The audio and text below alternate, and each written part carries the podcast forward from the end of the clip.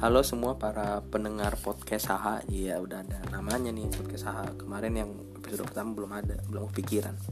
Iya langsung aja di episode kedua ini Saya akan memaparkan Hal yang uh, mirip serupa dengan yang podcast episode pertama Yaitu memaparkan beberapa poin-poin dari podcast-podcast yang telah saya dengar. Yaitu yang pertama bertemakan mindfulness at work yang dibawakan oleh Mas Aji Santoso Putro. Beliau adalah praktisi motion healing.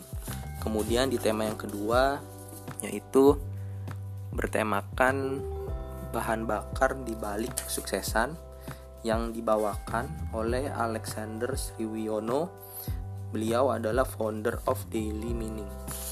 Kemudian di yang tema yang terakhir, tema yang ketiga yaitu leading with courage to solve problems yang narasumbernya yaitu Ibu Sylvia Halim. Beliau adalah Construction Director of PT MRT Jakarta. Mau tahu poin-poin apa yang bisa dipetik dari cerita atau inspirasi-inspirasi apa yang bisa dipetik dari podcast mereka? Tetap dengarkan terus ya podcast ini.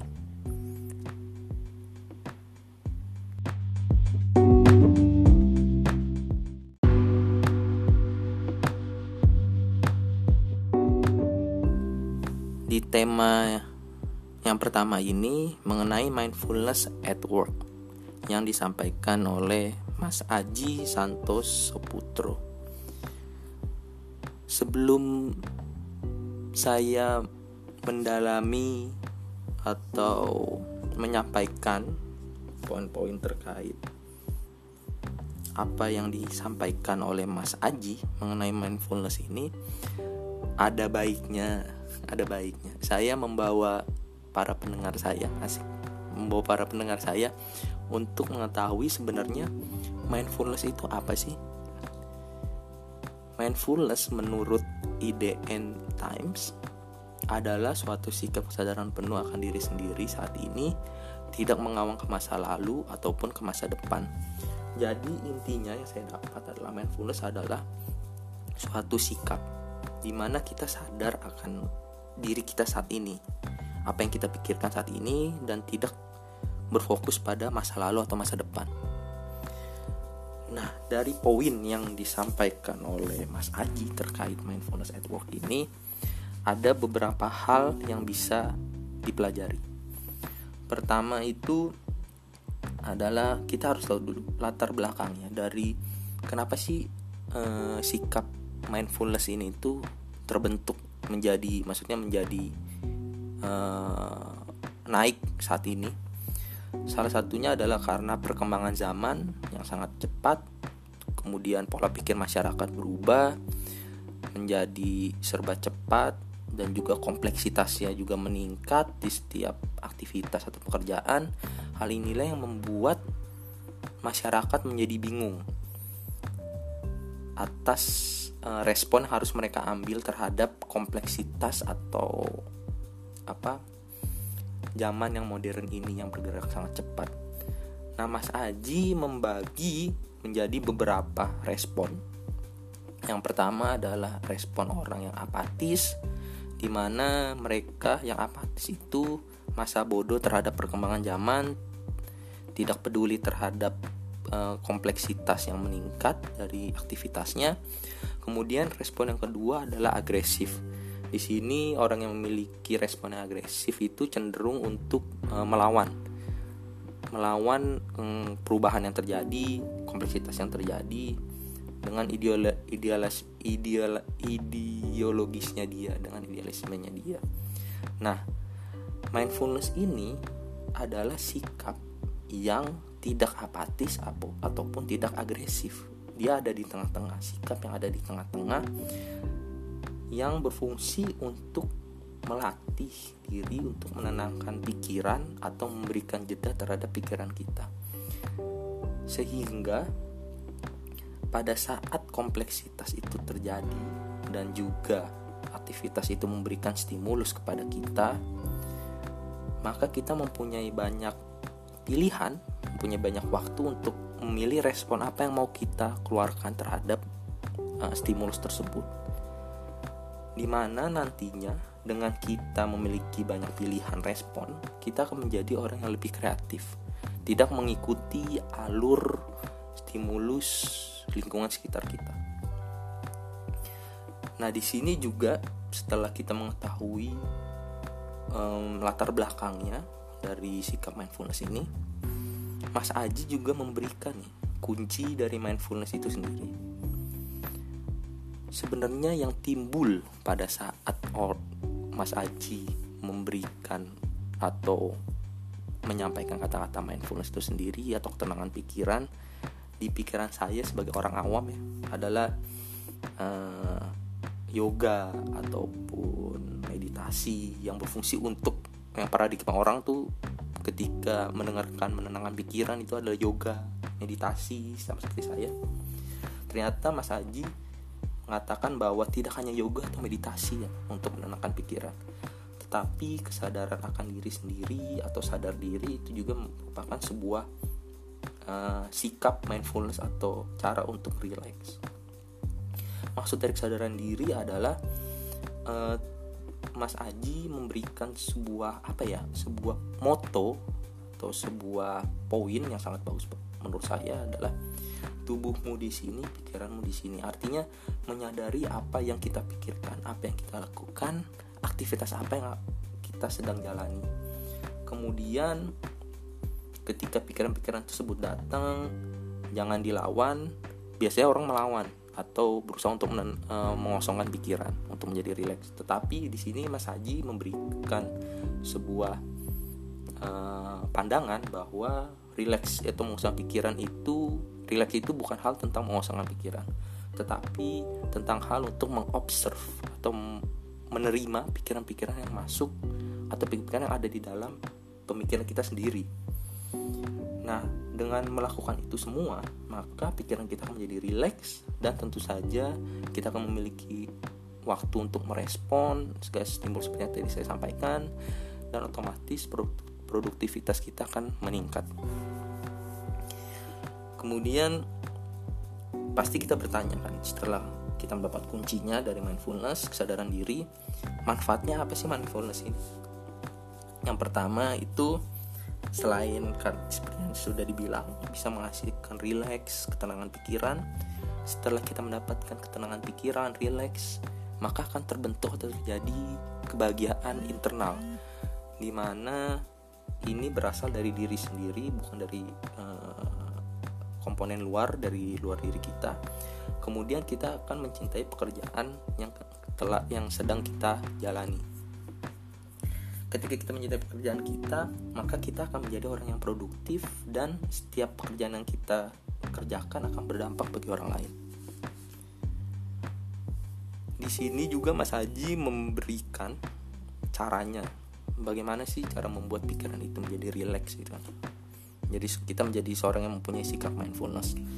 Yang pertama adalah uh, breathing exercise. Di sini itu adalah suatu apa cara dengan cara membiarkan tubuh bernafas secara alami sambil menghitung. Jadi inhale exhale terus juga sambil dihitung perhitungan uh, bernafas inhale exhale nya kemudian yang kedua adalah tentu saja mengamati pikiran yang masuk atau observe mengobservasi pikiran kita yang masuk bukan denial.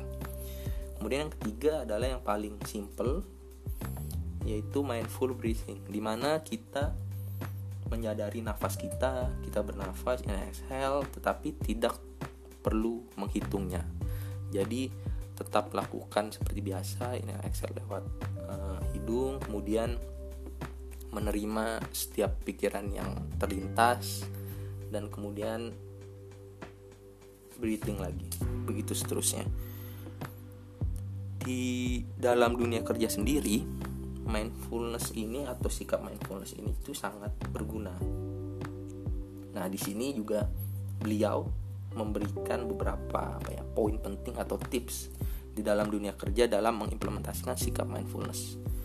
Yang pertama adalah beliau menyampaikan bahwa di tengah kesibukan kita sudah seharusnya kita meluangkan waktu untuk beristirahat. Jadi kita tidak uh, memberikan waktu sisa waktu sisa kita untuk beristirahat, tapi kita menjadikan hal tersebut sebuah prioritas. Menurut beliau, hal yang paling sulit dalam poin ini adalah selain menjadikan relax time itu sebagai prioritas kita, tapi juga mengkomunikasikan hal tersebut dengan kerabat kita. Bagaimana kerabat kita atau lingkungan sekitar kita mengetahui bahwa kita sekarang memiliki relax time. Kemudian yang poin selanjutnya yaitu bersyukur. Tetap bersyukur dengan apa yang kita miliki, jangan fokus terhadap apa yang tidak kita miliki. Di sini dengan kita bersyukur, maka akan menuntun kita kepada rasa ikhlas dan pasrah di mana di sini Mas Aji menekankan atau menggarisbawahi maksud ikhlas dan pasrah di sini adalah tetap menggunakan logika yang sehat, akal sehat sehingga bukan pasrah e, dimanfaatkan tetapi pasrah lebih bisa menerima e, segala sesuatu dengan logika yang sehat. Tadi keempat poin itu merupakan e, mengindikasikan apa itu mindfulness, manfaatnya dan cara kita untuk mendapatkan sikap mindfulness atau relax itu. Oh, kalau di dalam kehidupan saya pribadi sebenarnya mindfulness itu uh, sangat luas karena saya um, menghabiskan waktu saya untuk kuliah waktu yang lalu ya itu saya teringat kejadian pada saat saya hetik-hetiknya harus mengambil data untuk penelitian P3MI terus juga untuk tesis dan juga untuk uh, tugas perkuliahan. Di antara tiga itu di mana salah satunya itu pengambilan data untuk P3MI itu harus mengambil data sekitar 50 sampai 80 data hanya dalam batas waktu yang singkat kurang lebih sebulan. Dari situ benar-benar hectic di mana ketiga bagian itu saling berbentrokan dan di saat itu ada momen di mana saat saya bingung harus melakukan yang mana gitu. Namun di satu titik akhirnya saya mencoba untuk uh, relax di kosan memikirkan deadline mana yang terpenting urusan mana yang terpenting deadline mana yang harus dilakukan duluan. Dari situ saya bisa menyusun prioritas. Mana harus saya lakukan mana yang bisa dikerjakan dengan cepat dengan lambat. Di situ saya bisa mengatur jadwal saya dan pada akhirnya saya bisa menyelesaikan semuanya itu dengan baik berikut eh sekian eh, podcast yang pertama. Stay tune terus masih ada podcast yang kedua masih ada bagian tema yang kedua.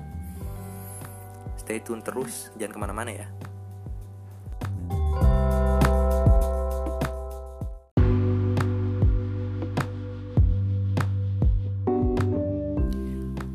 Dalam tema yang kedua ini, saya akan memaparkan podcast yang bertemakan bahan bakar di balik kesuksesan yang dibawakan oleh Bapak Alexander Sriwiono. Sebelum kita mengulik atau saya memaparkan poin-poin yang saya dapat tentang apa itu bahan bakar untuk menjadi seorang yang sukses, kita ada baiknya menelaah latar belakang latar belakang dari kenapa sih eh, seseorang atau bahan bakar apa sih yang yang harus dimiliki oleh seseorang untuk bisa mencapai kesuksesan. Di zaman yang modern ini, di zaman yang serba cepat ini pergeseran pola pikir masyarakat sekarang khususnya generasi milenial tidak bisa dihindari. Pergeseran ini itu terjadi salah satu akibatnya karena budaya dan lingkungan yang mana anak milenial tersebut dibesarkan. Sehingga ketika budaya dan lingkungan itu mendukung pergeseran pola pikir anak milenial tersebut, anak milenial atau anak zaman sekarang lebih merasa bahwa mereka menjadi sebuah prioritas atau diutamakan. Sehingga hal tersebut memicu kecenderungan mereka menjadi seorang yang outliers atau ingin berada di panggung untuk disorot oleh banyak orang. Nah, tugas kita sebagai tugas para leader, para pemimpin mereka adalah mencari cara agar membantu mimpi para anak milenial ini terwujud, memberikan panggung ketika memberikan fasilitas. Sebelumnya saya menyinggung uh, outliers. Di sini outliers adalah sebu se sebuah sebutan bagi seseorang yang melakukan segala sesuatunya itu secara extra miles atau melakukan atau menyelesaikan sesuatu dengan hasil yang tidak biasa. Nah, dari pergeseran pola pikir ini sehingga menjadi kecenderungan untuk menjadi seorang outliers, Bapak Alexander memberikan kisi-kisi atau poin-poin atau bahan bakar untuk para outliers anak milenial zaman sekarang untuk mencapai kesuksesannya masing-masing. Ada beberapa poin penting yang di highlight oleh Bapak Alexander. Ada terdapat 8 poin yang bisa saya petik, yang bisa saya simpulkan. Yang pertama adalah poin perfection in imperfection atau uh, melakukan yang terbaik dari yang mungkin. Di sini maksud dari perfection and imperfection adalah tidak menjadikan seorang yang perfeksionis, tetapi lebih menerima uh, kemampuan dari diri seseorang tersebut dan berusaha untuk menjadi sempurna pada aspek-aspek yang menurut orang tersebut memungkinkan. Dengan menjadikan perfection in imperfection, orang tersebut akan membuat sebuah progres atau creating the progress sehingga akan memperbaiki hal-hal yang kurang sempurna. Kemudian di poin selanjutnya, poin kedua yaitu mencari masukan agar berproses. Di sini mencari masukan itu penting bukan untuk menyenangkan diri sendiri, tetapi untuk berprogres atau uh, membuat diri kita lebih maju. Yang ketiga, Bapak Alexander juga menyampaikan poin yang tidak kalah pentingnya yaitu mengantisipasi masalah sebelum menimbulkan kesulitan dari masalah tersebut. Di poin yang ketiga yaitu karakter engine dan thinking engine harus kritikal. Di sini mengindikasikan bahwa seseorang harus memiliki mesin karakter dan mesin berpikir yang kuat. Di mana mesin karakter ini salah satu yang beliau contohkan yaitu melakukan sesuatu dengan all out, dengan sepenuh hati, dengan dengan tuntas dan mesin berpikir di sini beliau mencontohkan bahwa seseorang itu harus mempunyai curiosity atau apa ya uh, keinginan untuk mencari tahu. Kemudian di poin yang Selanjutnya, di poin yang kelima, yaitu networking, kegagalan, dan helping others. Di sini yang dimaksud dengan networking adalah mencari relasi yang satu frekuensi atau satu tujuan dengan kita itu penting. Kemudian yang kedua adalah kegagalannya. Di sini terlihat kenapa poin kegagalan itu penting. Bapak Alexander menyampaikan atau memaparkan bahwa dengan kegagalan, kita akan dituntut untuk berpikir kritis agar kegagalan tersebut tidak terjadi lagi. Sehingga kita bisa mencapai sebuah lompatan-lompatan. Beliau juga mengatakan bahwa di dalam kegagalan itu kita haruslah berpikir secara asset based thinking di mana lebih memikirkan segala sesuatu sebagai aset dan menjadi lebih realistis tidak pasrah dengan kondisi. Atau kita berperan sebagai player not a victim tidak menyalahkan keadaan. Dan di yang selanjutnya itu helping others di mana dengan membantu orang kita akan membuka banyak kesempatan atau opportunity. Di poin yang keenam yaitu life skill atau keterampilan hidup di sini yang masuk life skill adalah melihat keterampilan hidup apa yang dilakukan saat ini dan masa depan. Jadi lebih melihat kebutuhan apa yang dibutuhkan pada zaman sekarang dan zaman depan untuk antisipasi. Bapak Alexander juga memberikan beberapa life skill, contoh life skill, yaitu yang pertama, kemampuan untuk memahami secara cepat dalam waktu yang singkat, Kedua adalah awareness dalam lingkungan atau bisa juga disebut dalam menempatkan diri. Dan yang terakhir adalah kemampuan untuk beradaptasi dengan lingkungan sekitar. Di poin yang ketujuh, yaitu redefine success atau tujuan kita masing-masing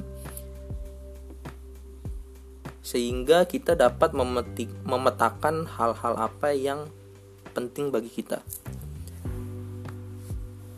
Namun beliau juga menyampaikan bahwa dalam mendefine tujuan kita kita harus sesuai dengan uh, diri kita sendiri dan memiliki makna bagi diri kita sendiri. Kita tidak boleh uh, memberikan tujuan atau mimpi kita berdasarkan ingin dilihat orang atau berdasarkan uh, apa namanya uh, berdasarkan pamor dan lain sebagainya. Dan di poin yang terakhir beliau menyampaikan bahwa mereview perjalanan karir kita setiap waktu itu penting.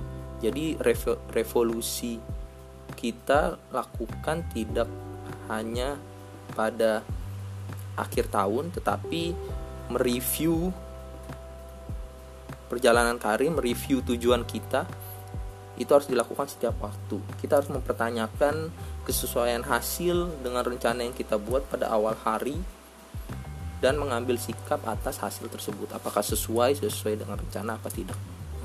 Dari kedelapan poin ini pada akhir sesi podcast beliau menyimpulkan kesimpulan yang sangat bagus menurut saya yaitu pencapaian titik yang untuk mencapai titik yang optimal itu haruslah dalam keterimbangannya atau keseimbangannya karena dalam hidup banyak aspek yang harus kita kejar. Banyak aspek yang kita kejar. Tidak hanya berfokus pada satu aspek tetapi berdampak pada aspek-aspek lainnya. Nah aspek-aspek lainnya ini juga harus saling terintegrasi dengan aspek tujuan kita. Harus saling seimbang. Tidak ada yang boleh dikorbankan atau tidak ada yang lebih dikecilkan. Dari podcast yang kedua ini ini sangat menarik bagi saya. Walaupun saya bukan generasi milenial namun menurut saya bahan bakar atau tips-tips yang diberikan oleh Bapak Alexander sebagai founder dari The ini ini sangat berguna bagi setiap generasi di mana yang di, yang beliau lebih titik beratkan adalah persoalan tentang karakter dan pola pikir kemudian lebih e, memetakan tujuan terhadap kemampuan kita sendiri sesuai dengan kemampuan kita sendiri. Semoga di pot, di tema podcast kedua ini kita bisa menjadi orang yang lebih bisa mencapai kesuksesan kita dengan cara kita sendiri dengan e, karakter yang lebih baik dan pola pikir yang lebih baik. Jangan lupa juga untuk mendengarkan tema yang terakhir, tema yang ketiga. Tetap stay tune di sini ya.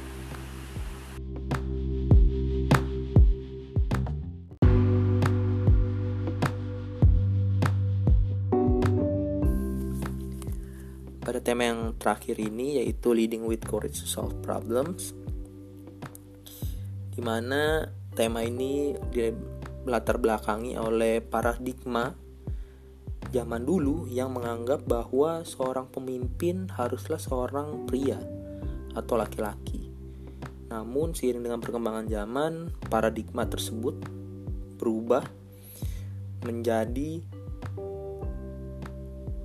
apa pun gender atau jenis kelaminnya mau wanita ataupun laki-laki seorang pemimpin tetaplah seorang pemimpin tidak melihat laki-laki atau perempuan. Narasumber kita kali ini yaitu Sylvia Halim. Ibu Sylvia Halim beliau merupakan orang yang sangat terbuka terhadap segala kesempatan di mana hal tersebut berguna untuk pengembangan dirinya sehingga pada saat beliau lulus sekolah beliau mengambil kesempatan untuk dapat berkuliah di Singapura dengan jurusan ditawarkan yaitu engineering. Dari situlah beliau beliau berkecimpung dengan dunia civil engineering pada podcast kali ini, pada podcast pada tema kali ini, beliau menyampaikan poin-poin penting yang harus dimiliki khususnya seorang wanita untuk dapat menjadi seorang pemimpin yang nantinya dapat menyelesaikan sebuah masalah, solving the problem. Salah satu poinnya terdapat banyak poin di sini. Poin pertama adalah kerja keras adalah kunci untuk memenangkan kompetensi. Kompetensi. Karena jika tidak dengan kerja keras, kita akan tertinggal dengan lingkungan sekitar kita. Kemudian poin yang kedua, beliau menyampaikan bahwa kita harus menemukan role model dan kita harus mematahkan stigma negatif dari diri sendiri dulu. Kemudian di poin yang ketiga yaitu it's okay to make a mistake, tidak apa-apa untuk membuat kesalahan, kesalahan kecil atau kesalahan besar. Tetapi yang paling penting adalah kita harus mau belajar untuk menyelesaikan masalah tersebut dan tidak mengulangi kesalahan yang sama. Kemudian yang poin yang ke, yang keempat di mana uh, beliau memproses sesuatu bahwa ketakutan itu akan selalu ada. Namun yang lebih penting bukan berfokus pada ketakutan untuk memulai sesuatu, tetapi bagaimana kita menyikapi ketakutan tersebut. Mau itu mundur ataupun menyiapkan diri untuk menghadapi permasalahan yang akan datang. Poin keempat ini terkait dengan poin untuk mau mulai aja dulu, untuk mau bergerak dahulu. Jangan takut terhadap apa ya eh, konsekuensi atau masalah yang akan dihadapi. Kemudian di poin yang selanjutnya, di poin yang kelima, itu ada uh, kita harus keluar dari zona nyaman, dari comfort zone sehingga kita bisa menemukan tantangan baru kita jangan terlena oleh uh, comfort zone kita sehingga kita juga bisa berkembang untuk poin yang keenam yaitu memanfaatkan kemampuan yang dimiliki untuk solving the problem untuk menyelesaikan masalah. Di sini ibu ibu Sylvia menyampaikan beberapa quotes yang menarik ya bagi saya. Yaitu if you're not the part of the solution you're still the part of problem.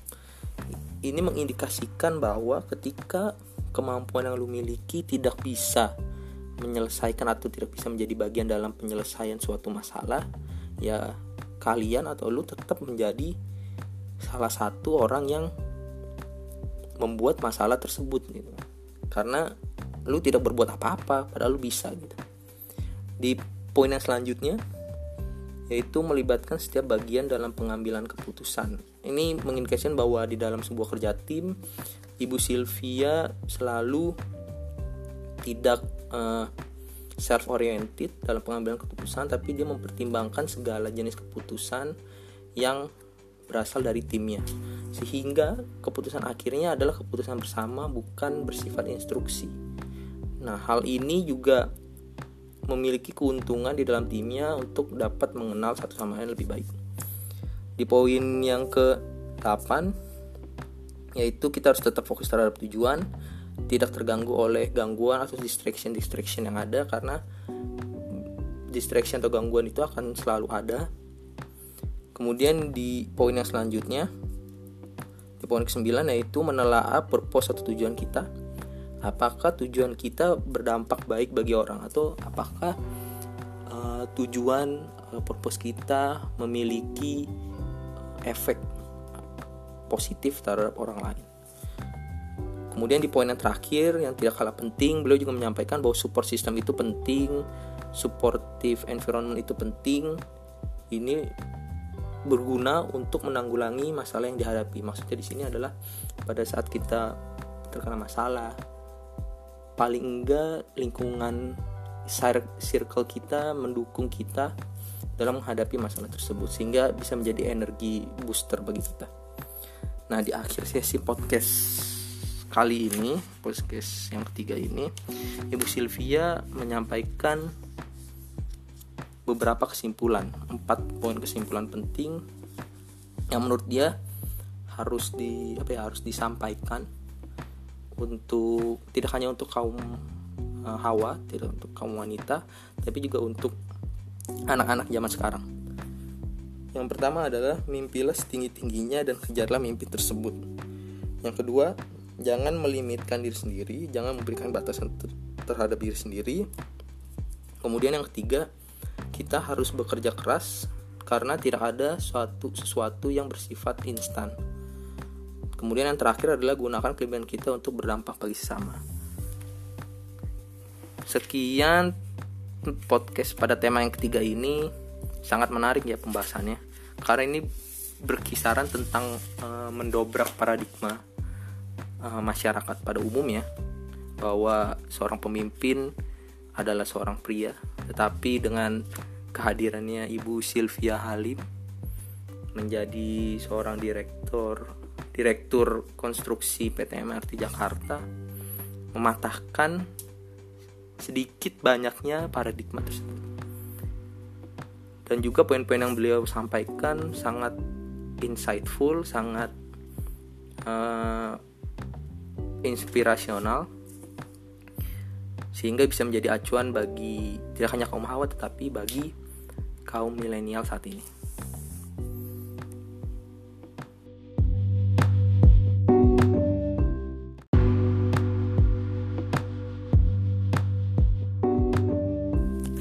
Nah, gimana nih para pendengar sekalian?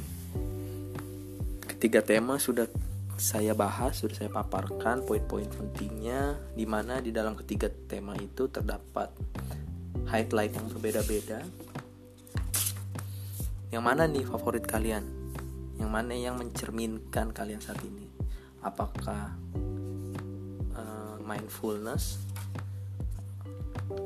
ataukah bahan bakar di balik kesuksesan atau mendobrak paradigma banyak orang gitu kan dengan kehadiran perempuan as a leader yang mana nih? Kalau menurut saya dari ketiga tema ini terdapat poin penting yang bisa diambil di mana di dalam mencapai sebuah kesuksesan atau sebuah produktivitas dalam bekerja kita harus menempatkan tujuan kita setinggi mungkin. Kita harus uh, mendefine tujuan kita mengetahui tujuan kita yang mana itu harus berasal dari diri sendiri dan kita harus mencoba untuk mencapai atau meraihnya tanpa terganggu oleh distraction-distraction yang ada. Namun harus diingat dalam mencapai proses tersebut, dalam mencapai proses tersebut kita harus berhenti sejenak, tenangkan pikiran, relax sehingga kita bisa memiliki lebih banyak waktu untuk merespon stimulus-stimulus yang ada pada lingkungan sekitar kita sehingga berdampak pada pengambilan keputusan kita. Dan juga jangan lupa dan juga jangan lupa um, apa inspirational stories ini tidak atau bukan hanya untuk kaum Adam tapi juga untuk uh, kaum wanita juga. Setiap uh, orang sukses tidak memandang dari gendernya tetapi dari hasil yang bisa dia berikan atau yang bisa ia uh, kasih ke sesama. Sekian podcast episode kedua kali ini. Semoga di episode kedua ini tentunya uh, bisa memberikan insight-insight atau pandangan kepada para pendengar saya dan juga bisa menjadi semangat bagi mereka untuk mencapai kesuksesan dan yang terutama bagi kaum uh, wanita patahkan paradigma tersebut dan mulai aja dulu. Bye bye, sampai ketemu di podcast selanjutnya.